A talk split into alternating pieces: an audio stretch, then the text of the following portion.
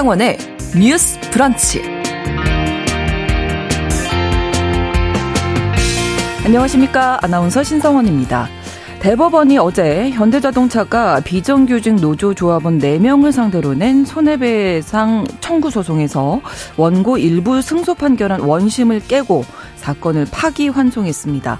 대법원은 조합원마다 파업에 참여한 정도나 현대 자동차가 입은 손해에 기여한 정도가 다르기 때문에 개별 조합원의 지위와 참여 정도 등을 각기 따져봐야 한다고 봤는데요.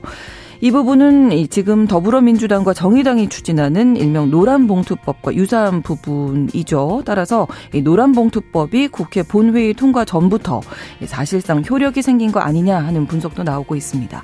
오늘 첫 번째 뉴스픽에서 새로운 판례를 남긴 어제 대법원 판단 자세히 짚어보겠습니다. 통계청에 따르면 2021년 기준 한국인의 기대 수명은 83.6년으로 51년째 증가세를 유지하고 있습니다. 앞으로 100세 시대에는 현실로 다가오고 있는 거죠. 거기에 가구의 모습도 변화되고 있어서 대가족에서 핵가족, 또 이제는 1인 가구가 더 많아졌다고 하는데요. 변화하는 사회 속에서 오랫동안 행복하게 살기 위한 첫 번째 조건 뭐라고 생각하십니까? 오늘 브런치 초대석에서 만날 분은 그 조건으로 관계를 꼽으면서 관계를 잘 맺기 위해서 말하기를 잘해야 한다 하고 주장하고 계십니다. 행복을 위해 말하기를 다시 배우자라고 조언하는 언어 탐험가 고려대학교 신지영 교수를 브런치 초대석에서 만나보도록 하겠습니다. 6월 16일 금요일 신성원의 뉴스 브런치 문을 열겠습니다.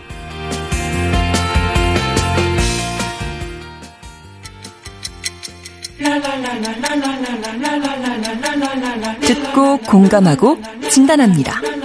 우리 사회를 바라보는 새로운 시선. 신성원의 뉴스 브런치 뉴스 픽.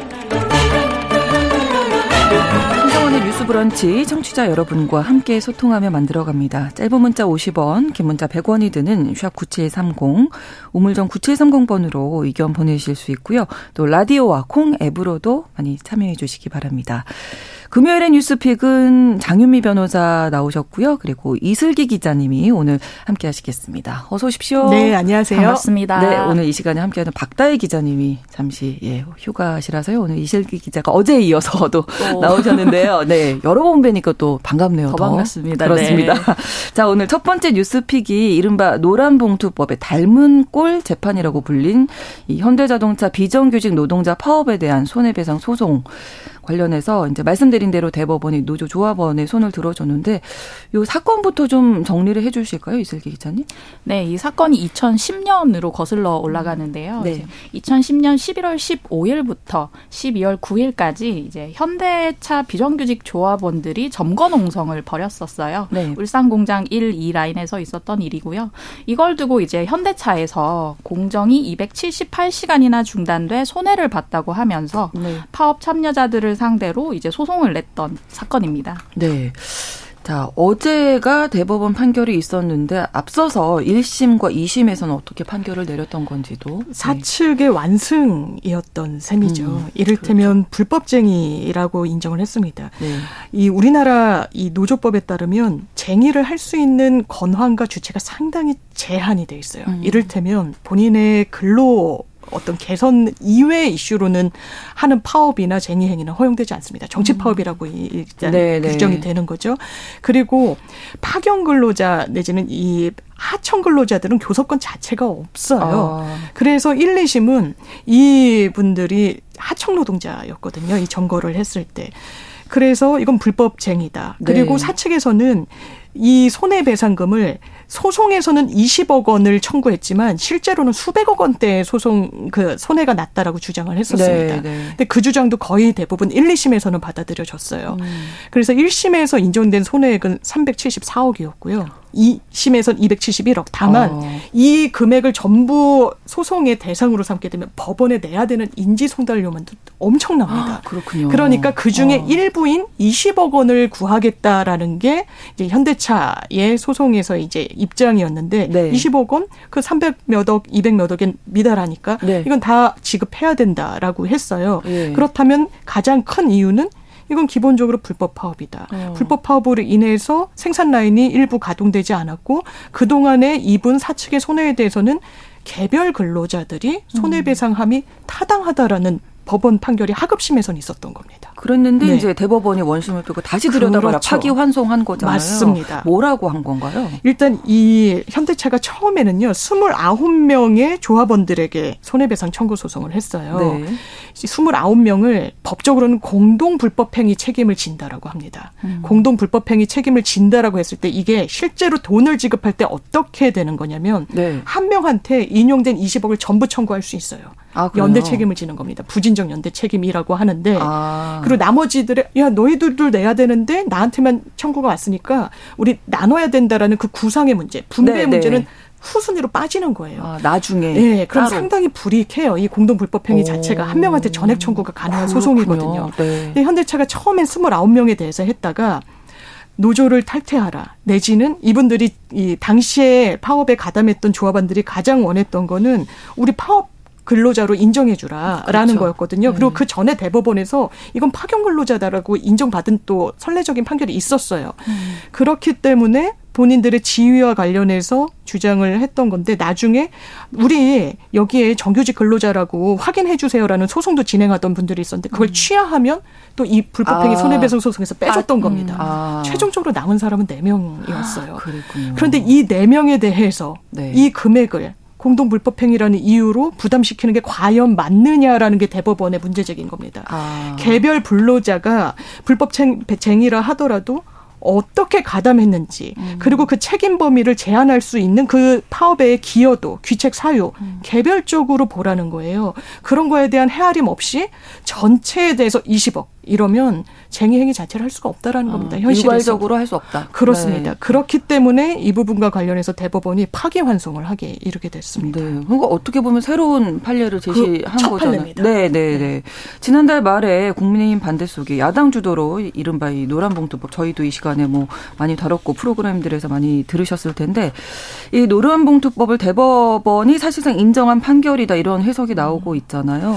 노란봉투법 하면 항상 어, 사측이 손해를 입어도 네. 근로자들한테 손해배상 자체를 뭐 못하거나 상당히 제약되는 거 아니야? 라는 반대 여론이 상당히 많죠. 네. 실제로는 해외 입법례를 보더라도 캡을 씌우는 겁니다. 한도. 왜냐하면 음. 너무 천문학적 액수의 손해배상을 의도적으로 하는 거예요. 사측은 그게 집행이 안 될 거라는 걸 또 알기도 합니다. 그렇죠. 그렇기 때문에 이런 현실을 좀 담아낸 거예요. 그렇다면 아까 말씀드렸다시피 공동 불법행위라는 그 자체의 법리는 여러 명에게 한꺼번에 음. 이 손해배상을 구하는 건데 네. 대법원에서 완전 선례적인 첫 판결을 내린 거죠. 개별적으로 그렇죠. 분담을 시켜라. 그리고 네. 거기에 대한 입증 책임은 기본적으로 사측한테 있다. 음. 그런데 이게 노란봉투법에 담긴 내용 중에 하나이기도 해요. 개별 근로자들의 어떤 조합 활동, 네. 파업에서 미친 손해의 범위, 기여도 다 헤아리라는 그 내용이 먼저 대법원 판시에 좀 담겨 있던 측면도 있고요. 네. 또 노란봉투법의 한 축은 우리나라에서는 하청 근로자는 아예 노동조합 쟁의에 교섭권 자체가 없습니다. 그렇죠. 무조건 음. 불법 파업이에요. 네, 네. 그러면 현장에서는 원청의 지시를 받고 원청으로부터 감독을 음. 받아서 현장에서 업무를 수행하는데 아예 문제 제기조차 그 대상에겐 할 수 없는 게 맞느냐라는 음. 고민이 노란봉투법엔 또한 축으로 들어가 있는 거거든요. 실제로 일을 하는 분들은 그렇죠. 이분들이 그래서 뭐 중대재해처벌법이나 노란봉투법 음. 실제로 관리 감독을 하는 주체에게 뭐 중대재해처벌법에는 경영 책임자라는 네. 용어로 들어가기도 했는데 그런 부분이 이번 대법원 판시에 들어갔다라고 보시면 될 것 같습니다. 네, 의미 있는 판례가 나온 거고 사실 어제 현대자동차뿐 만 아니라 쌍용차 관련한 판결도 있었잖아요. 네, 이것 역시 이제 노조에 좀 의미 있는 판결이었는데요. 네. 2009년에 이제 쌍용 자동차 노동자들이 이제 정리해고에 맞서서 장기 파업을 벌였습니다. 네. 이때 금속 노조가 이를 지원했다가 이제 쌍용 자동차에 100억 원을 배상할 처지에 이르렀는데요. 어제 대법원에서 감액을 받은 겁니다. 네. 대법원 3부에서는 뭐라고 판결을 했냐면 이제 금속 노조가 회사에 33억 1,140만 원과 지연 손해금을 지급하라고 했던 원심을 깨고 사건을 이제 서울 고법으로 돌려보냈습니다. 네. 이제 대법원은 이제 금속노조의 손해배상 책임이 있다는 원심 판단 자체는 유지를 했어요. 이걸 음. 이제 불법 파업으로 보고 네. 배상 책임이 있다고는 했지만 네. 다만 쌍용차가 이제 2009년 12월 경에 그 근로를 하지 않았던 근로자들, 그러니까 파업 복귀자들한테 한 18억 원 정도를 지급을 했었거든요. 음. 근데 이거는 이제 파업과 직접적인 인과관계에 있는 손해라고 보기 어렵다. 이것까지 배상금 산정에 넣는 것은 조금 음. 무리가 있다는 판결을 내린 겁니다. 음. 네. 이 판결의 의미를 네. 두 분께서 한번 좀 이게 소송을 하게 되면 누가의 손을 법원이 들어줄지 알지를 못해요. 그런데 어떤 문제가 있냐면요. 배상을 책임을 지는 사람은 이게 원금 손해액이 30억 원이었단 말이에요. 네. 처음에 쌍용차 같은 경우에는 청구한 금액이 이자가 계속 붙습니다. 이 소송은 아. 10년이 됐어요. 그런데 그 기간 동안 계속 맞습니다. 이자가 붙는 거군요. 근데 저희가 일반 채권은 이자 약정이 없었을 때 개인과 개인 간에는 5%예요. 상사 음. 채권이라고 해서 뭔가 업무와 관련된 채권은 이자가 6%입니다. 아. 그런데 소송 촉진 등에 관한 법률에 따르면 소송은 소송의 경제성, 효율성을 위해서 빨리빨리 해야 된단 네, 말이에요. 네. 그리고 법원에서 판결을 했는데 이 돈을 안 주면 안 되잖아요. 거기에 따라서 붙는 페널티가 소처법상의 지연이자입니다. 12%예요. 적지 않아요. 어, 그래서 쌍용차 같은 경우에는 실제로 30억 원에 대한 손해배상 10년이 넘으면서 불구 불구 12% 이자가 계속 해마다 더해지면서 100억 원에 육박하게 된 겁니다. 어. 그렇다면 이 책임을 노조원들이 다 부담하는 게 맞느냐라는 부분도 또 하나가 있고요. 예. 또한 축은 손해라는 건요. 저희가 일반적으로 손해배상 소송이 비교적 난이도가 높은 소송이라고 하는데 음. 한국에서는 징벌적 손해배상이 아주 예외적인 경우에만 인정됩니다. 네. 끝점까지 1원 단위까지 계산을 해내야 돼요. 원고가 기본적으로. 아. 근데 손해라는 건 실질적으로 입은 손해여야 되는데 네. 이 쌍용차 같은 경우에는 원래 납기라는 게 정해져 있고 자동차 제조업이라는 건 물량이 딱 선주문 받아가지고 그거를 공급하는 시스템이잖아요. 그렇죠. 파업 동안은 당연히 일시정지가 되고 자동차 생산이 멈추는데 실제로 그 이후에 뭐 잔업 등을 통해서 복귀가 됐다. 음. 그리고 회복이 됐다라고 하면 이걸 전체를 이 음. 노무를 제공하지 않은 시점 손해로 다 산정하는 게 맞느냐라는 또 고민이 들어 있는 거예요. 나중에 회복이 된 건데. 그렇습니다. 네. 그래서 나중에 복귀가 됐으면 음. 30억 원 중에 12억 원은 덜어주라라는 취지로 아, 네, 예, 또 네. 대법원이 판결을 한 겁니다. 네, 이슬기 기자님 어떻게 보십니까? 네, 일단 현대차 판결 같은 경우는 이제 대법원 관계자가 얘기하기로 노동쟁이라는 것의 특수성을 고려했다고 음. 얘기를 해요. 이제 예를 들어 파업 같은 걸 결의할 때 다수결로 하잖아요. 네. 여기서 내가 찬성을 하지 않았어도 같이 할 수도 음. 있고 음. 그리고 이제 같 그 노동쟁이를 이끌어가는 과정에서 참여 정도 같은 건 다룰 수 있는데 네. 그런 걸 이제 개별적으로 달리 평가할 수 있다는 점을 고려한 판결이다라는 음. 의미가 있다고 볼 수 있고요. 이제 네. 쌍용 자동차 같은 경우는 변호사님이 잘 설명을 해주셨는데 이제 위법 행위로 인한 배상액 범위 자체가 네. 이 인과관계가 상당히 있어야 음. 된다. 음. 그 근로하지 않은 근로자들한테 지급했던 그 18억까지 여기에 산정하는 건 좀 무리가 있다라는 네. 얘기를 했고 그리고 이제 원고가 이제 피해자가 증명 책임 책임을 부담하는 것이 기존 음. 판례인데 네. 이걸 다시 한번 확립했다는 음. 점에서 의미가 있다고 볼 수 있겠습니다. 네. 그러면 이 법원에서 노란봉투법을 어느 네. 정도 좀 염두에 두고 좀 판결을 내려도 보세요. 저는 이, 일단 정치권의 반응을 보면 굉장히 입법권을 좀 침해한 것 같다라는 이 반응도 나오는데요. 저는 네. 사법부가 그런 판단을 이를테면 노란봉투법을 앞두고 우리가 이런 가이드라인을 줘야지 이런 판단을 하진 않았을 음. 거라고 생각합니다. 네. 기본적으로 상권 분립이 있고 특히 노동 이슈와 관련해서는요. 네. 특히 대법원이 상당히 좀 선제적인 판결들을 많이 하고 있어요. 아, 예, 파견 네. 근로자 문제랄지 어떤 비정규직 문제랄지. 왜냐하면 대법원이 그런 부분을 견인하지 않으면 사실 하급심 1, 2심 판결은 어떻게 보면 입법은 좀 구멍이 있기 마련입니다. 모든 걸 다 규율하지 못하니까. 그럼 그렇죠. 대법원이 그 부분을 메워주는데 이 노동자의 쟁의권 그리고 생존권을 보호해주는 방향으로 가지 않으면 이 생산 체계랑 이 어떤 시장 질서는 상당히 타격을 음. 받을 수밖에 없는 부분이 있는 것도 사실이거든요. 네. 물론 노란봉투법이 굉장히 반론도 많고 경영계에 부담이 된다라고 하지만 이를테면 해외에서는 많은 부분이 입법화돼 있는 부분이 있습니다. 예. 하청 근로자, 파견 근로자, 그리고 비정규직 근로자들 쟁의 행위권을 담보해주고 보장해주는 입법례가 많아요. 그리고 네. 아예 손해배상과 관련해서 하한선을 상한선을 정해놓지 않았다고 하더라도 제가 기사를 찾아봤더니 이렇게 노동쟁의 행위를 이유로 수십억 원대, 수백억 원대의 소송을 하는 문화 자체가 뭐 프랑스나 뭐 일본 같은 경우는 없다라고 하더라고요. 그래서 법이 음.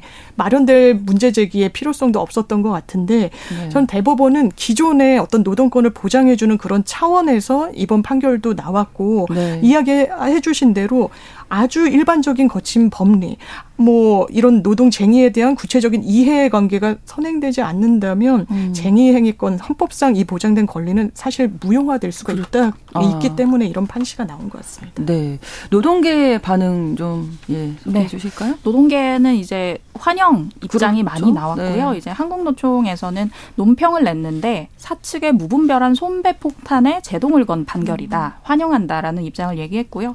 노란봉투법 의 정당성을 대법원이 확인해 준 음. 것이다라고도 얘기했습니다. 이제 한국노총이나 민주노총이 똑같이 얘기하는 게 네. 이걸 네. 계기로 이제 정부 여당의 노란봉투법 처리를 촉구하는 상황이고요. 네. 더해서 이제 윤 대통령이 이제 거부권을 행사할 가능성이 점쳐지는데 음. 국회 입법권을 존중해라. 그리고 네. 국제 노동 기준에 부합하는 노조법을 제정하는 데 협조하라고 촉구하고 나섰습니다. 네. 그리고 경영계에서도 이제 네. 이어서 반응이 나왔는데 국가 경제 전반에 부정적인 영향을 미칠 것이다라는 음. 입장입니다. 그래서 어제 나온 전경련 입장문을 보면 파업이 과격화돼서 노사 관계가 악화될 것이고 그러면 산업 현장의 불확실성이 커져서 기업의 국내 투자를 위축시킬 것이다라고 얘기를 하고 있고요. 그리고 이제 향후 개별 책임 소재가 불분명한 사실 이제 파업 참가하고 음. 이러면 뭐 이름표 다 있는 것도 아니고 네. 그거 네. 개별 행위를 어떻게 따지느냐는 음. 게 사용자 측 입장인데요. 음. 앞으로 이런 불법 행위로부터 사용자 측 보호가 어려워질 것이라고 얘기를 했습니다. 네, 정치권 반응도 궁금한데요. 아무래도 이제 이 노란봉투법 주도하고 있는 야당 측과 여당 측 반응이 좀 엇갈리겠죠? 네, 여당에서는 이제 아까 말씀하셨던 것처럼 정치적 판결이라는 게 주된 반응인데요. 네. 어제 이제 이제 장동혁 국민의힘 원내대변인 같은 경우는 김명수 대벼, 대법원이 삼권 통합부가 됐다라는 음. 일침을 가했고요. 네. 노란봉투법에 담고자 하는 내용을 법원이 먼저 나서서 인정한 셈이다라고 얘기했고 오늘 아침에 윤재욱 원내대표 같은 경우는 법률적 판결이라기보다는 정치적 판결이며 이제 헌법 원리에 대한 도전이다라고 얘기를 했습니다. 네. 선 넘어도 한참 넘었다라는 음. 의견이었고요. 음. 민주당은 대법원 판단 환영한다는 입장이었고 이제 그 노란봉투법 같은 경우는 이제 정의당 이은주 의원이 대표 발의를 했었어요. 네. 그래서 이 의원도 어제 기자회견 열었는데 이제 정부와 여당이 부당한 비방을 중단해야 한다. 음. 그리고 앞으로 노란 봉투법 통과에 협조를 하라고 주장을 했습니다. 네, 1918번으로 저희 청취자 한 분도 오랜만에 반가운 판결이네요. 음. 진일보한 대법원의 판례에 박수를 보냅니다. 이렇게 의견 남겨주셨는데 앞으로 어떻게 될까요? 이 노란봉투법이 좀 탄력을 받게 도 본회의 통과하는 데 있어서 네, 이 부분을 일단 빨리 처리하겠다라고 민주당과 정의당은 합의를 이뤘고 네. 이 안도 딱 이 개정안이 나와 있는 상태인데 네. 기본적으로 정부 여당은 이 부분에 대해서도 거부권을 행사하겠다는 의지를 여러 차례 도 밝혀오기도 했었어요. 네. 지금 기자님 짚어주신 대로 경영계에서는 사실 받아들이기가 어려운 부분이 또 있다고 볼 수 있습니다. 이 파업의 주체가 상당히 늘어난다라고 볼수 음. 있는 거고요. 이 경영계 입장에선. 네. 그리고 아까 말씀드렸다시피 한 명한 한 명에 대한 피해를 입힌 정도를 원고 측이 사측이 네. 경영계가 네. 진단하고 입증하라는 건데 그게 말이 쉽지 상당히 또 음. 어렵거든요. 이 불법 파업이라는 걸 카테고리에 들어갔을 때 여러 명이 함께 쟁의 행위를 하는데 A는 어느 정도 관여했고 음. B는 이렇게 했다라는 게 기업으로서는 상당히 부담이에요. 사실상 소송을 할 때 많은 제약이 될 수도 있을 겁니다.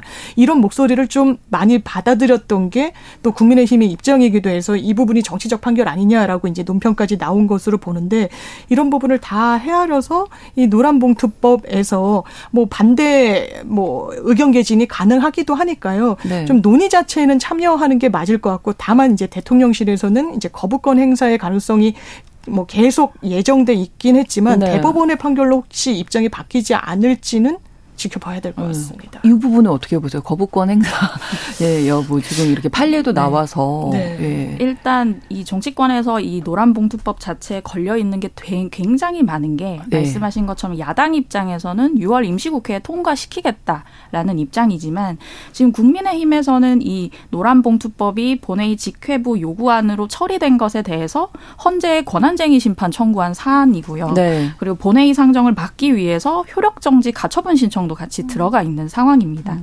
근데 만약에 이게 임시국회 중에 표결에 붙여진다 하면 국민의힘에서는 이제 최후의 수단으로 우리가 필리버스터까지 네. 가능하겠다는 음. 얘기 나오고 있고요.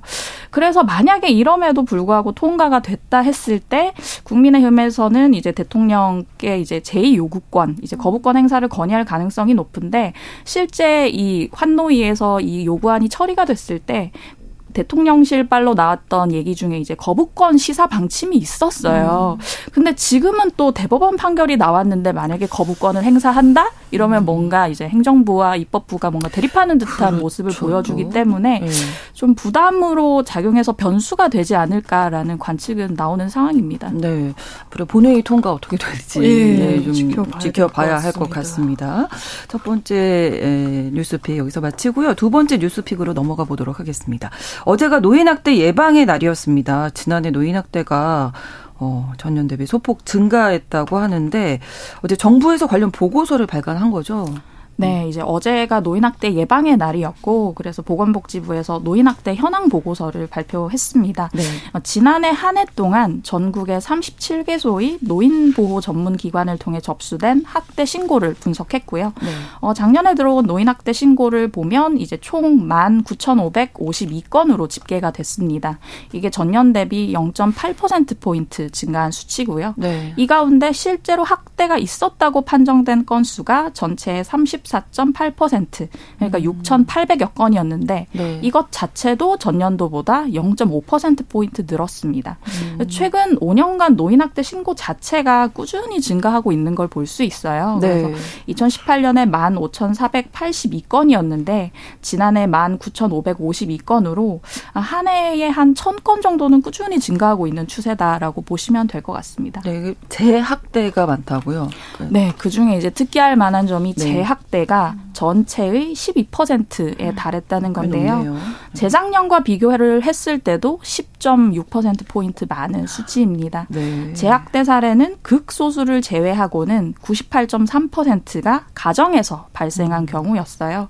이걸 정부에서는 이제 재학대 자체가 늘어났다기보다는 네. 발굴을 많이 한 것이다라고 음. 얘기를 하고 있거든요. 네. 이제 그 사이에 노인복지법상에 이제 뭐 학대 행위자 상담이라든지 교육 같은 사후 관 리를 권고해서 의무로 개정을 했어요. 이런 부분이나 이제 지속적인 모니터링을 강화했기 때문에 사례가 더욱 발굴된 것이다라고 네. 얘기를 하고 있습니다. 저희가 지난 화요일에 그 범죄연구소 시간에 가정폭력 얘기를 했는데 네. 이게 과거에도 그렇고 이제 집안일이 되면 맞습니다. 네.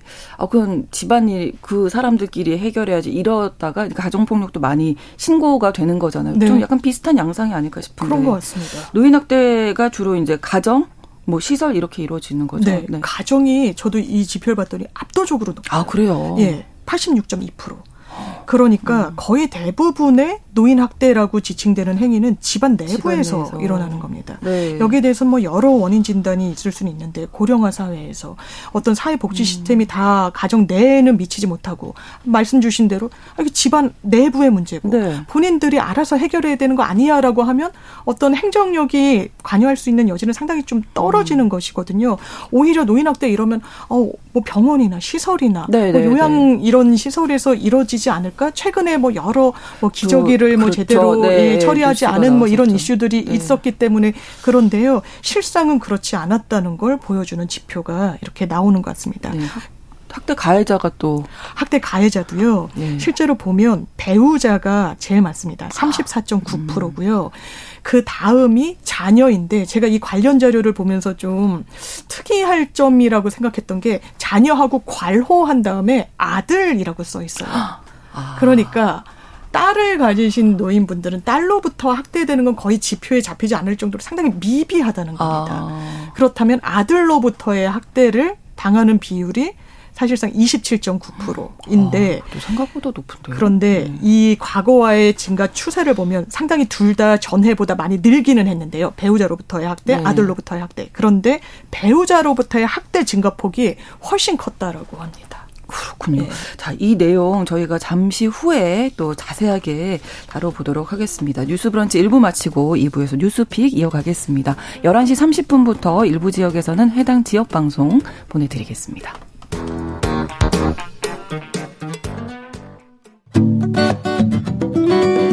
여러분은 지금 KBS 1라디오 신성원의 뉴스 브런치를 함께하고 계십니다.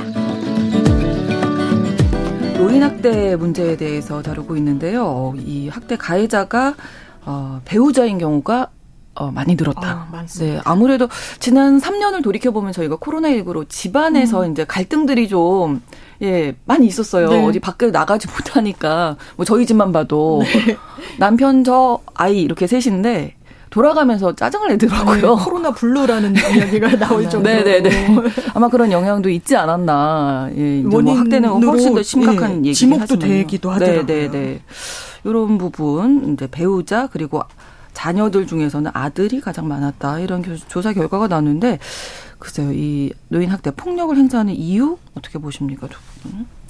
네, 노인 학대 증가 원인은 여러 가지가 있는데 네. 사실 네. 절대적으로 노인 인구가 늘어나기도 음, 했고요. 음, 그렇죠. 그리고 아까 말씀드린 것처럼 발굴이 전보다는 더 잘 된다는 음, 점도 있을 네. 것이고 그리고 신고 의무자의 직군이 확대가 되면서 또 신고가 음. 는 것도 있고 또 노인 빈곤 문제가 이제 우리 한국이 그렇죠. OECD 가입국 중에 가장 뭐 심각하다 이런 진단이 계속 나오는데 네. 그런 것들이 심화되면서 자녀나 배우자의 부양 스트레스가 커졌다. 아, 네. 이것이 곧 학대로 이어진다라는 진단도 있고요. 네. 저는 또 한 가지 말씀드리고 싶은 게 아까 변호사께서 말씀을 하셨는데 그 가해자 가운데 남성 배우자 그리고 네. 아들이 압도적이잖아요. 음, 이제 네. 가정 내에서도 이게 젠더 폭력의 양상으로 일어난다는 음. 것을 짚어봐야 될 것 같습니다. 그렇습니다. 음. 어떻게 보세요? 네. 저는 노인 문제가 비교적 청년 문제에 비해서는 사회적 주목도가 좀 떨어지는 부분이 있는데 OECD 국가 중에서 우리나라 노인 자살률도 상당합니다. 아, 예. 음. 그러니까 사회 복지 시스템이 제대로 미치지 않고 그렇기 때문에 뭐 거점 지역을 설정해 가지고 계속해서 커뮤니케이션을 할 수 있도록 사회적 유대 관계를 음. 가져가도록 한다고 하는데 네. 일단 이혼율도 상당히 계속 좀 늘어나고 있고요. 네. 한 가정을 이루는 부분도 있고 그런데 다시 저희 얘기로 들어와서 노인 부부 같은 경우에 과거와의 양상이 달라진 게 노인 네. 가구가 예전에는 가족 그러니까 자녀와 손자와 같은 한 울타리에서 거주하는 음. 형태가 상당히 많았다면 네. 이제는 노인 부부 둘의 형태로 거주하는 그렇죠. 형태가 늘고 있다는 그렇죠. 거예요. 네. 그러면 온전히 다들 경제 상황이 좋지 않고 이런 상황에서 자녀로부터 전적인 부양을 받기 어려워요. 그럼 경제적으로 어려운 이 두 부부가 서로를 부양하고 노인이 되면 또 건강의 문제도 있다 보니까 그렇죠. 서로에게 상당한 부담이 된다는 겁니다. 음. 물론 정부에서 지자체에서 여러 지원 정책이 나오고 있긴 하지만 그걸로는 태부족한 상황에서 이게 폭력 폭행, 이런 학대, 그리고 제일 많은 비중은 또 물리적인 폭행도 있지만 정서적인 학대도 상당히 큰 비중을 차지하고 네. 있거든요. 이런 게 좀 종합적인 차원에서 좀 접근해야 될 필요가 있겠다 이런 생각이 듭니다. 네, 뭐 가정뿐만 아니라 아까 잠깐 얘기 나왔지만 생활 시설이라든지 뭐 최근에 요양원, 요양병원에서도 학대 음. 사례들이 나와서 걱정인데요. 그래서 이제는 뭐 돌봄이라는 게 개인 차원이 아니라 사회적으로 좀 어떤 기반이 마련돼야 된다 이런 목소리가 높아지고 있습니다. 그 노인복지법이라는 게 있잖아요. 노인복지법 여기에 있죠. 노인 학대 관련된 부분이 있습니다. 있죠. 일단 노인 복지법에 따르면요. 일반 네. 뭐 폭행, 상해 이런 부분이 가중에서 처벌되도록 별도의 규정들을 갖고 있고요. 네. 또 일반 형법과 좀 크게 차이가 있는 부분 중에 하나가 뭐냐면 네. 폭행은 반의사 불벌이라고 해서요. 저희가 막 술 먹다 시비 붙고 그게 엄청 크게 번지지 않으면은 경찰에서 아 합의하시죠라고 음. 이야기하는 게 합의만 되면 더 이상 수사 자체가 진행되지 못하는 거거든요. 네, 네. 그런데 노인을 대 대상으로 한 폭행은 반의사 불벌 조항이 없습니다. 그렇군요. 이 말인즉슨 음. 노인분이 폭행의 피해자가 됐을 때, 아 저는 더 이상 처벌을 원하지 않아요 가해자에 대해서라고 이야기해도 처벌을 한다는 음. 거예요. 음. 왜 그러냐? 지금 저희가 계속 짚고 있지만 가정 내에서 배우자로부터 자녀로부터 음. 폭행을 당하는 경우들이 상당히 있는 것이거든요. 네. 그렇다면 처벌을 원하지 않는다라고 할 때 그게 진짜 의사인지 그렇죠. 그리고 거기에 좌우되는 게 수사기관이 맞는 것인지에 음. 대한 입법적인 논의가 노인복지법에는 담겨 있고요. 네. 아동복지법도 있는데 아동복지법과 노동복지법 모두 네. 이렇게 폭행에 노출되거나 정서적 학대 등의 이 노출된 노인들을 보게 되면 네. 의료인 아니면 담당 업무를 하시는 분들은 음. 의무로 신고를 하도록 규정돼 있기도 합니다. 네. 결국 좀 조기 발견하는 게 중요하지 않나 싶은데 어, 조기 발견 가능할까요? 어떻게 해야 네. 될까요? 최근에 이제 복지부에서 이제 조기 발견 및 피해 노인 보호 대책을 좀 내놨는데요. 네. 약간 네. 이제 걸음마를 떼는 단계긴 하지만 음. 눈여겨볼 부분들이 있습니다. 네. 일단은 22일부터 장기 요양기관 내에 있는 CCTV 설치 관리가 의무화되고요. 네. 그리고 노인학대 현장 조사를 거부하거나 방해할 경우 천만 원 이하의 과태료를 음. 부과하게 돼 있습니다. 그리고 이제 노인학대 범죄자의 취업 제한 대상 기관이 굉장히 적었었는데 네. 이걸 확대하는 내용의 노인복지법 개정안이 지난달 국회를 통과했고요. 그리고 많이들 모르시겠지만 나비새김이라고 하는 노인학대 신고 어플리케이션이 아, 있어요. 아, 나비새김. 네, 나비새김 노인 지킴이라고 하는 어플인데요. 네. 이 어플은 이제 시설장 이제 노인 뭐 장기 요양 시설이라든지 이런 시설장 및 종사자들이 이 어플을 설치할 수 있도록 음. 관련 지지, 지침을 개정하고 있고요. 네. 이 어플이 좋은 게 신고자 신분을 노출하지 않고 신고를 할 수가 있어요. 아, 네. 예를 들어 뭐 그 관련 종사자분이 신고했다가 그뭐 가해자에게 어떤 좀 패를 당할까봐 음, 걱정이실 그, 수 있는데 네. 여기서는 신분 노출을 하지 않으실 수 있고요. 네. 그리고 위치 기반 기술을 기본적으로 활용하기 때문에 음. 노인학대 신고 시 바로 노인보호 전문기관으로 연결이 어, 됩니다. 네. 자, 이 우리나라가 아무래도 초고령 사회로 이제 가고 있기 때문에 돌봄이 어쩔 수 없이 길어질 수밖에 없거든요. 어떤 제도적인 네. 그 장치들이 마련돼야 할지. 이게 기본적으로 평균 수명이 대단히 증가하다 보니까 노인의 기준이 지금은 만 65세인데 이거를 상향 조정해야 된다는 이야기가 나올 그렇죠. 정도로 네. 그러면 또 복지 혜택을 받는 분들 이게 노인이랑 기준점이 중요한 건 노인이냐 아니냐에 따라서 지원 대상이냐 아니냐가 분별되는데 그렇죠. 네. 이거는 사실 아주 구체적인 대안은 될 수 없다고 생각하고 이게 경제 문제랑도 연결이 되는 겁니다. 이게 정서적인 문제도 있고요. 전문가들은 노인들이 우울하고 경제적으로 내몰리고 학대의 피해자가 되는 건 뭐 가족 내 문제이기도 하지만 경제적으로 상당히 어렵다는 음. 부분도 지적을 하고 있는데 네. 노인 빈곤율이 OECD 중에 최고치. 그러니까요. 아까 언급드렸듯이 자살률 최고치입니다. 네. 월 평균 급여가 왜냐하면 노인이 되어도 사실 계속 경제 활동을 해야 되는 부분들이 있는데 그렇죠. 최저 생계비에도 못 미치는 한월 180만 원 정도에 네. 불과한 경우가 평균치로 잡히고 있고 그렇다면 이런 문제를 가족 문제로 뭐 신고 의무를 강화하는 것은 음. 물론 필요하겠지만 근본적인 해결책은 될 수 없을 것이고 이제 복지의 제반을 좀 늘려나가는 게 아무래도 이런 음. 고령화 사회 진입이 이미 과거부터 되고 있는 상황에서는 꼭 필요한 것 같습니다. 네, 어떻게 보면 우리가 너무 준비 없이 지금 고령 사회가 된 게 아닌가 이런 생각도 좀 드네요. 네. 네, 이게 노인분들이 저는 결과적으로는 사회 구성원으로 계속해서 살 수 있도록 음. 사회에서 고립되지 않도록 만드는 환경이 그렇죠. 중요하다고 생각이 들어요. 그래서 네. 적극적으로 재취업을 할 수 있도록 해줘야 되는데 네. 문제는 지금 노인들이 많이 종사하는 저임금 직군을 보면 네. 굉장히 근로 환경이 좀 취약합니다. 이분들이 조직적인 목소리를 좀 많이 내지 못하는 것이 현실이기도 하기 때문인데요. 네. 이런 부분들에 대한 뭐 여성분들 같은 경우는 뭐 가사 노동자를 하신 하신다든지 남성분들 경비원 많이 하시는데 초단기 노동 계약이라든지 여성분들은 뭐 범죄에 노출되는 부분이라든지 그렇죠. 네. 이런 것에 대한 좀 근로 조건 개선이 필요하다는 생각이 듭니다. 네. 자, 저희 청취자 한 분이 지금 아드님이신데 아. 마 저희가 아까 그 예. 조사 결과에서 아들로부터 음. 어떤 피해 어, 그 폭행을 당한다 이런 얘기 좀 드려서 좀 마음 안 주셨 안 좋으셨던 네. 것 같아요. 아, 마음 아프셨나 봐요. 네. 네. 아버님께서 치매로 15년 음. 고생 아. 많이 하시다가 돌아 가셨는데 음. 집에서 뭐저 대단해요. 예, 예, 자식으로서 좀 더 잘 모실 걸 음. 지금 후회가 많이 됩니다. 이렇게 8625 쓰시는 분께서 남겨 주셨는데 네. 이런 분들이 사실은 훨씬 더 많으시죠. 예, 그게 완전 네, 완전히 일부분의 예. 어떤 조사 결과를 말씀드린 건데 아무튼 우리 사회가 지금이라도 이제 초고령 사회로 가고 있으니까 더 준비가 차근차근 이루어져야 하지 않을까 그런 생각 해보게 됩니다. 오늘 뉴스픽에서 노란봉투 뽑고 닮은 꼴 재판 관련된 대법원 판결 이야기 나눴고요. 또 노인학대 문제까지 다뤄봤습니다. 이슬기 기자, 장윤미 변호사 두 분과 함께했습니다. 고맙습니다. 감사합니다. 감사합니다. 신성원의 뉴스 브런치는 여러분과 함께합니다. 짧은 문자 50원, 긴 문자 100원이들은 샵 9730. 무료인 콩앱과 일라디오 유튜브를 통해 참여해주세요.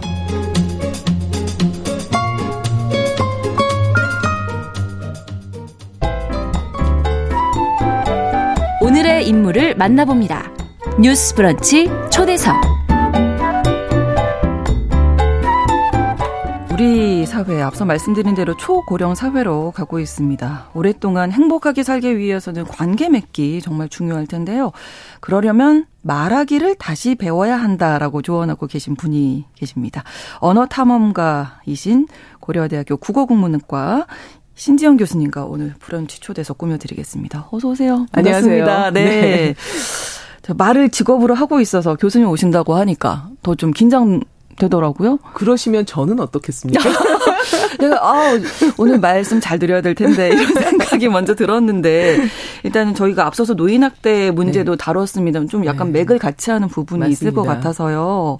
그 기고하신 글들에서도 네. 외로움의 돌봄이 필요한 시대다 이렇게 네. 말씀하셨거든요. 앞에서 이제 돌봄에 대한 이야기를 네. 했잖아요. 가족 안에서 돌봄이 이루어지다가 네. 대가족 안에서는 그러다가 이제 핵가족이 되면서 사실은 돌봄의 문제를 50년 전부터 우리가 대비를 했어야 하는데 그렇죠. 여유도 없었고 네. 모르고 그랬기 때문에 그때는 지금하고 또 사회가 매우 달랐고 경제력도 달랐잖아요. 음, 네. 그런데 그것도 지금 문제를 못 풀고 있지만 이제 앞으로는 혼자 오래 사는 사회가 올 거란 말이죠. 네. 어, 잘 아시겠지만 1인 가구 비율이 지금 네. 전체 가구 원수를 기준으로 할 때 가장 높은 비율을 차지하고 있고요. 그렇더라고요. 무려 음. 네, 인구 총조사 기준으로 해서 네. 2021년 기준 네. 33.4%가 1인 가구입니다. 아, 엄청 많이 네. 늘었어요. 네. 어, 주민등록을 기준으로 해서 행자부에서 나온 통계를 보면 40%가 넘었습니다. 아. 그러니까 정말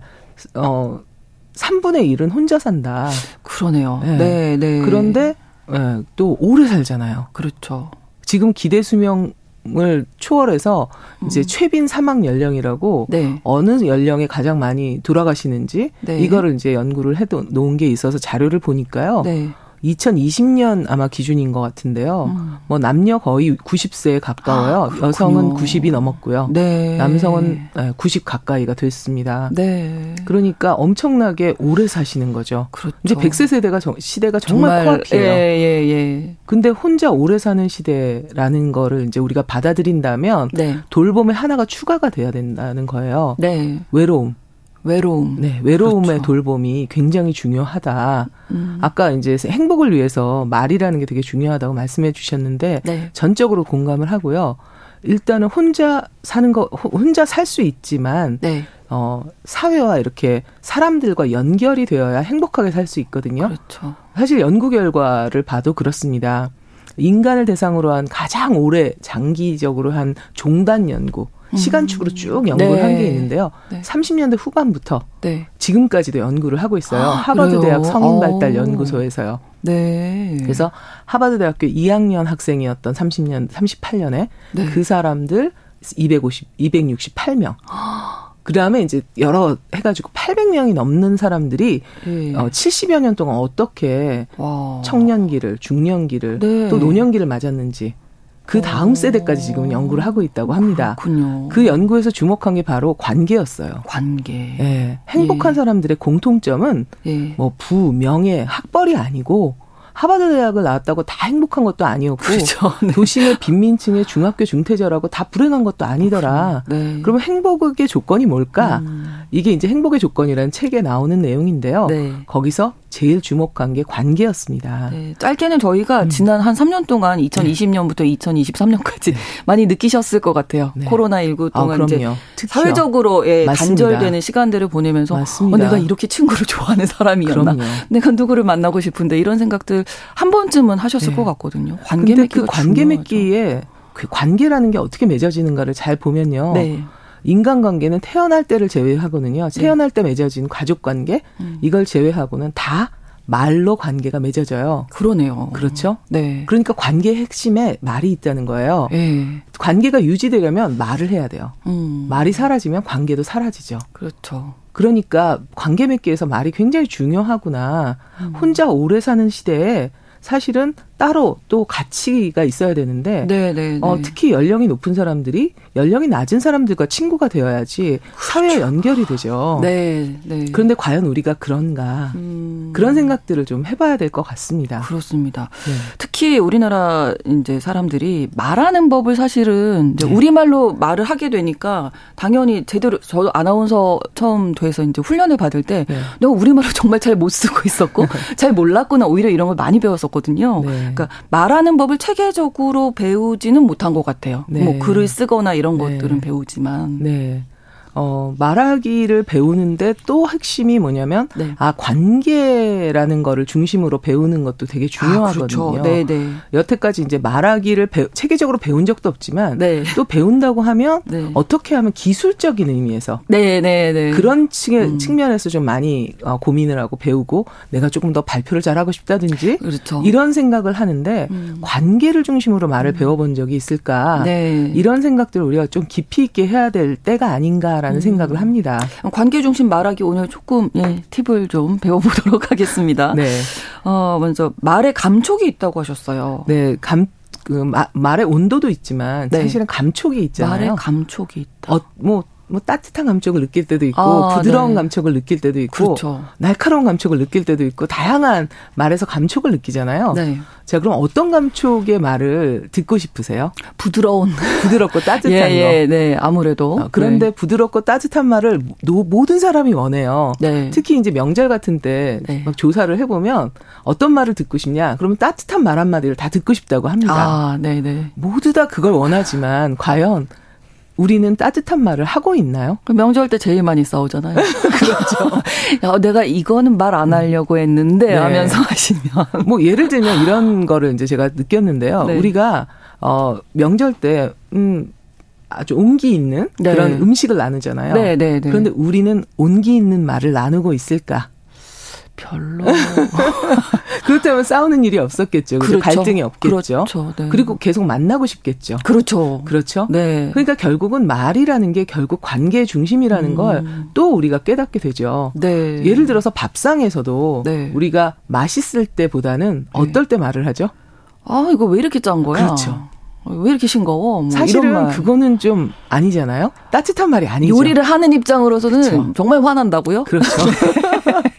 그러니까 사실은 먼저 그 밥상을 차려준 것에 대해서 감사하고 그렇죠. 선물을 예. 주면 그걸 음. 준 마음을 받으면 어 감사하고 네. 어 정말 감사하다 고맙다. 고맙다 아 맛있다 음. 어 정말 어, 감사하다 이렇게 얘기를 해야 되는데 그러네요. 그렇게는 얘기를 안 하죠 네. 맛있으면 그냥 먹고요 네. 맛 없을 때만 얘기해요 그러네요. 그렇죠 어. 그러면 이제 이렇게 얘기하죠 어 이신전심 아니냐 맛있게 먹고 있으면 그건 맛있는 거 아니냐 잘 먹고 있으면 이게 네. 맛있다고 내가 말을 굳이 하지 않아도 그렇죠. 전해지는 거 아니냐 이렇게 생각할 수 있죠. 그렇다면 상대가 서운해하면 안 되죠 그렇죠. 그러니까 이심점심은 없다 아. 이렇게 생각해 봐야 될 것 같아요. 이심전심은 은 없다. 없다. 아. 이심전심을 요구하는 사람들을 한번 볼까요? 누가 음. 이심전심을 요구하죠?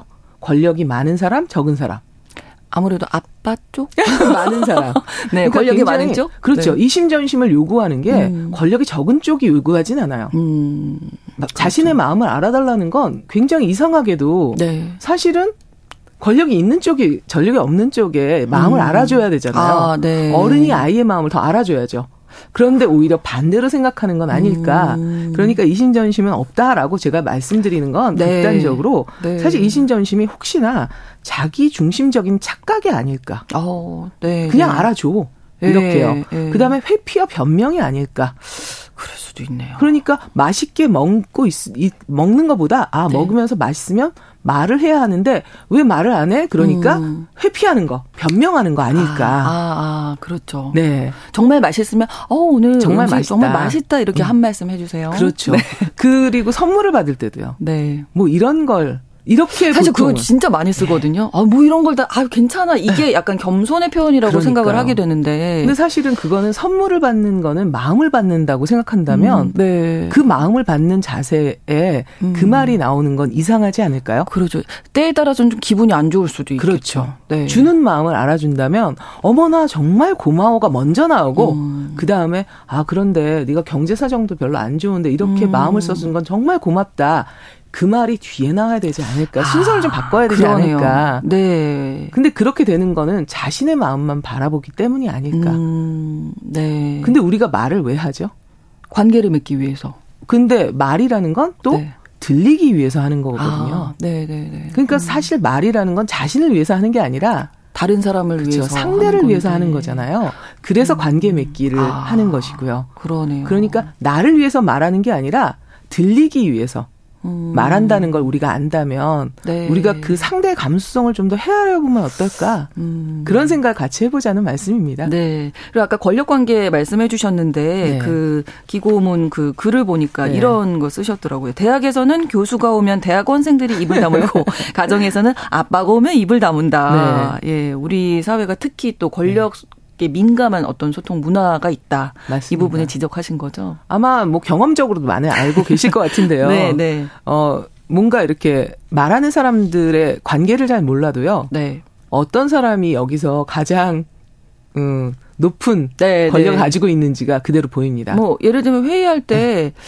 음, 부장님만 말씀하시고 직원들은 그렇죠. 그냥 듣고 뭔가 적고 있죠. 계속. 그렇죠. 그렇죠. 예. 자, 그, 그게 과연 음. 우리가, 어, 그, 뭐, 그것뿐만 아니라요. 회의도 그렇지만, 네. 심지어는 대화에서도 그렇습니다. 음. 회식을 할 때도요. 네. 대화라는 건 뭐죠? 네. 대화는 사실 왔다 갔다 하는 거잖아요. 그렇죠. 네. 그러니까 독백과 대화가 있잖아요. 독백은 발언권을 자신 한 사람이 가지고 계속 일방적으로 얘기하는 거고요. 네. 대화는 왔다 갔다 하는 겁니다. 그렇죠, 그렇죠. 그러면 권 우리가 만약에 대화의 상대자를 음. 나하고 수평적으로 놔야 그래야 말이 왔다 갔다 하는 거거든요. 수직적이라면 네. 물은 한쪽에서 한쪽으로만 흐르죠. 네. 그러니까 대화는 수평적인 음. 곳에서 이루어져요. 네. 그리고 수평을 이제 맞추고 그거를 기울기를 살짝 살짝 음. 왼쪽 오른쪽이 기울, 기울기를 살짝 살짝 서로 어 음. 기울였다가 높였다가 그렇죠. 할때 네. 그때 대화가 이루어지는 겁니다. 그래 그래야 물이 이렇게 그렇죠. 양쪽으로 그렇죠. 왔다 갔다 할 수 있는 것처럼 그렇죠. 그런데 만약에 상대를 네. 그렇게 생각하지 않는다면 네. 수평적인 관계라고 생각하지 않는다면 그렇죠. 대화란 이루어지기가 어렵겠죠. 네. 그러면 대화가 없어지면 관계도 없어지는 거고 그렇죠. 사라지게 돼요. 네. 그 부장님이 회식 가서 하시는 뭐 꼭 특정한 부장님이 아니고요. 많은 이제 우리가 보통 일반적으로, 일반적으로 네. 부장님 이렇게 얘기하는데 네. 그분들이 가서 이렇게 이야기하는 걸 들어보면 상당히 재밌습니다. 네. 혼자 오래 말할 수 있는 얘기를 하죠. 그러니까요. 네. 네. 카드만 좀 이렇게 주고 가시면 제일 좋다고들 하잖아요. 왜 그럴까요? 근데 네. 꼭 그걸 원하지는 않습니다. 음. 관계를 맺고 싶은데 네. 일방적인 관계가 싫은 거죠. 그렇죠. 네. 사실은 뭐 젊은 세대가 나이 든 세대하고 관계 맺기를 원하지 않는 것은 아닙니다. 맞아요. 네, 네. 좋은 관계 맺고 싶어 음. 합니다. 근데 안 해본 거잖아요. 그렇죠. 네. 그러면 누가 어 어른이죠? 부장님이. 그렇죠. 네, 그러니까 권력자가. 그 어른이라고 네. 생각하니까 그렇게 수직적으로 네. 음. 설정하는 건데 네, 네. 어른이라면 어른스러워야 되지 않을까요? 그렇죠. 근데 요즘에 그 꼰대라는 얘기 네. 많이 하잖아요. 아, 네. 내가 혹시 이 말 잘못해서 꼰대가 되고 그래서 더 입을 닫는 경우도 많더라고요. 예. 요게 내가 하는 말이 꼰대 발언인지 아닌지를 알 수 있는 방법도 있다면서요? 어, 알 수 있는 방법은 사실은 있을까요? 그건 듣는 사람이 판단하는 아, 거니까요. 그렇죠. 꼰대는 아무도 네. 내 말을 호응을 안 해준다. 그러면 어. 아 이게 꼰대 발언일 수 있다. 그럴 수도 있고요. 네. 사실은 어, 스스로 네. 메타적으로 생각을 해야 돼요. 아. 내가 얼마나 말하고 있는지. 아 지금 말의 양. 양. 아. 굉장히 중요합니다. 그러네요. 혼자 10분, 20분 이야기하는 거. 네. 이거는 방송에 나와서 할 네. 얘기가 있을 때는 그럴 수 있어요. 그렇죠. 독백일 때. 그렇죠. 그렇죠. 일방적으로 정보를 전달하거나 음. 그게 아니잖아요. 네. 일상적인 작은 이야기들. 우리가 음. 소위 영어로 small talk을 우리나라 사람들이 못한다 이렇게 얘기하는데 네, 네, 네. 그 small talk이라는 말도 되게 재밌습니다. 음. 이거에 대응되는 한국어를 보면 네. 어떻게 되죠? 잡담. 잡담. 그렇죠. 굉장히 가치가 절하되어 있는 느낌이죠. 잡담은 아니고 그렇죠. 그래도좀 사소한 이야기들, 일상의 이야기들을 일상의 좀 이야기들. 이렇게 나누고 싶다는 그럼요. 건데 그래서 더 친밀함을 느낄 수 있잖아요. 맞습니다. 네. 거기서 왔다 갔다 할 수 있어야 된다는 음. 거죠. 그런데 이런 일상의 대화들을 네. 어, 다양한 관계에서 하지 않았던 거예요. 네. 그러니까 사실 익숙하지 않은 거죠. 그러면 꼰대가 되는 거다. 아. 그러면 처음 어떤 사람을 만난다 아니면 저 사람하고 네. 좀 가까워지고 싶다 네. 이러면 어떻게 말을 좀 건네면 좋을까요? 어, 어떤 소재로? 어떤 소재로요? 보통 어, 날씨 얘기하라 뭐 이런 얘기 많이 하는데. 그게 바로 이제 관계를 맺기 시작할 네. 때 공통의 관심사부터 시작을 하는 거거든요. 음, 네. 그러니까 어 우리가 일상에서 관계를 맺는 거는 너무 급하게 생각하면 안 되는 거죠. 아. 한 번에 모든 관계가 깊어질 거다. 예, 아니죠, 것이 착각이라는 사실. 네. 거죠. 사실은. 네. 자, 그러면 이제 만나서 이야기를 나누어요. 네. 그런데 왔다 갔다 해야 되는 거예요. 음. 우리가 보통 듣는 사람들에게 예의를 강조하죠. 네. 듣는 사람의 예의 그러면 경청 이렇게 얘기를 합니다. 네, 눈을 이렇게 보고 그렇죠. 경청을 해라. 네, 네. 그런 그거는 이제 경청은 듣는 사람의 예의이긴 하지만 대화에서 우리가 듣기만 하는 건 아니잖아요. 그렇죠. 그럼 말하는 사람의 예의는 우리가 왜 주목하지 않았을까요? 아. 말하는 사람의 예의는 네. 이렇게 한번 생각해 보면 어떨까요? 상대에게 발언권을 주는 것. 아. 이게 말하는 사람의 예의다라고 네. 우리가 생각한다면 꼰대 탈출에 아주 중요한 오, 지름길일 거다. 그러네요. 네. 오, 상대에게 발언권을 주는 네. 거. 나 혼자 말하고 있지 말고. 그렇죠. 대체로 음. 1분 30초 이상을 말하는 것은 대화가 아니다. 1분 30초. 알겠습니다. 왔다 갔다 해야 된다. 네, 대화라는 거. 네네. 예. 대화는 왔다 갔다 해야 되는 거다. 음. 발언권이 넘겨줬다가 가져왔다가 하는 네. 것이 대화다. 네, 네. 이 대화의 본질을 안다면 네, 네. 네. 꼰대 탈출할 수 있겠죠. 알겠습니다. 오늘 또 뭐 여쭤보고 싶은 말씀이 많았는데 네. 오 시간이 또 많이 지났어요. 유성환 님께서 네. 누군가에게 감사함을 전할 때 당신 때문에 감사해 이런 말을 하는데 당신 덕분에 감사해라고 감사해. 하면 더 맞습니다. 마음이 따뜻해진다고 좋은 말씀 예, 해주셨는데 어 다른 사람과 이야기할 때 꼭 지켜야 할 철칙 딱 하나만 예, 간단하게 말씀해 주신다면. 어, 그, 아, 글쎄요. 철칙은 아까도 네. 말씀드렸지만 네. 발언권이 오가는 대화다라면 음. 발언권을 줄 수 있어야 한다. 네. 그리고 네. 내 말을 과연 그 사람이 나 나라는 사람에 집중해서 듣는 건지 아. 아니면 나의 권력에 집중해서 듣는 아, 건지 네, 그러니까 네. 호응을 하고 그러는 것이 내가 내 말을 경청하는 것 같다. 라고 착각하지 네. 말자. 알겠습니다. 브런치 초대석에서 오늘 말 잘하는 법 오늘 어, 약식으로나마 좀 배워봤습니다. 언어 탐험가이신 고려대학교 신지영 교수님과 함께했습니다. 고맙습니다. 감사합니다.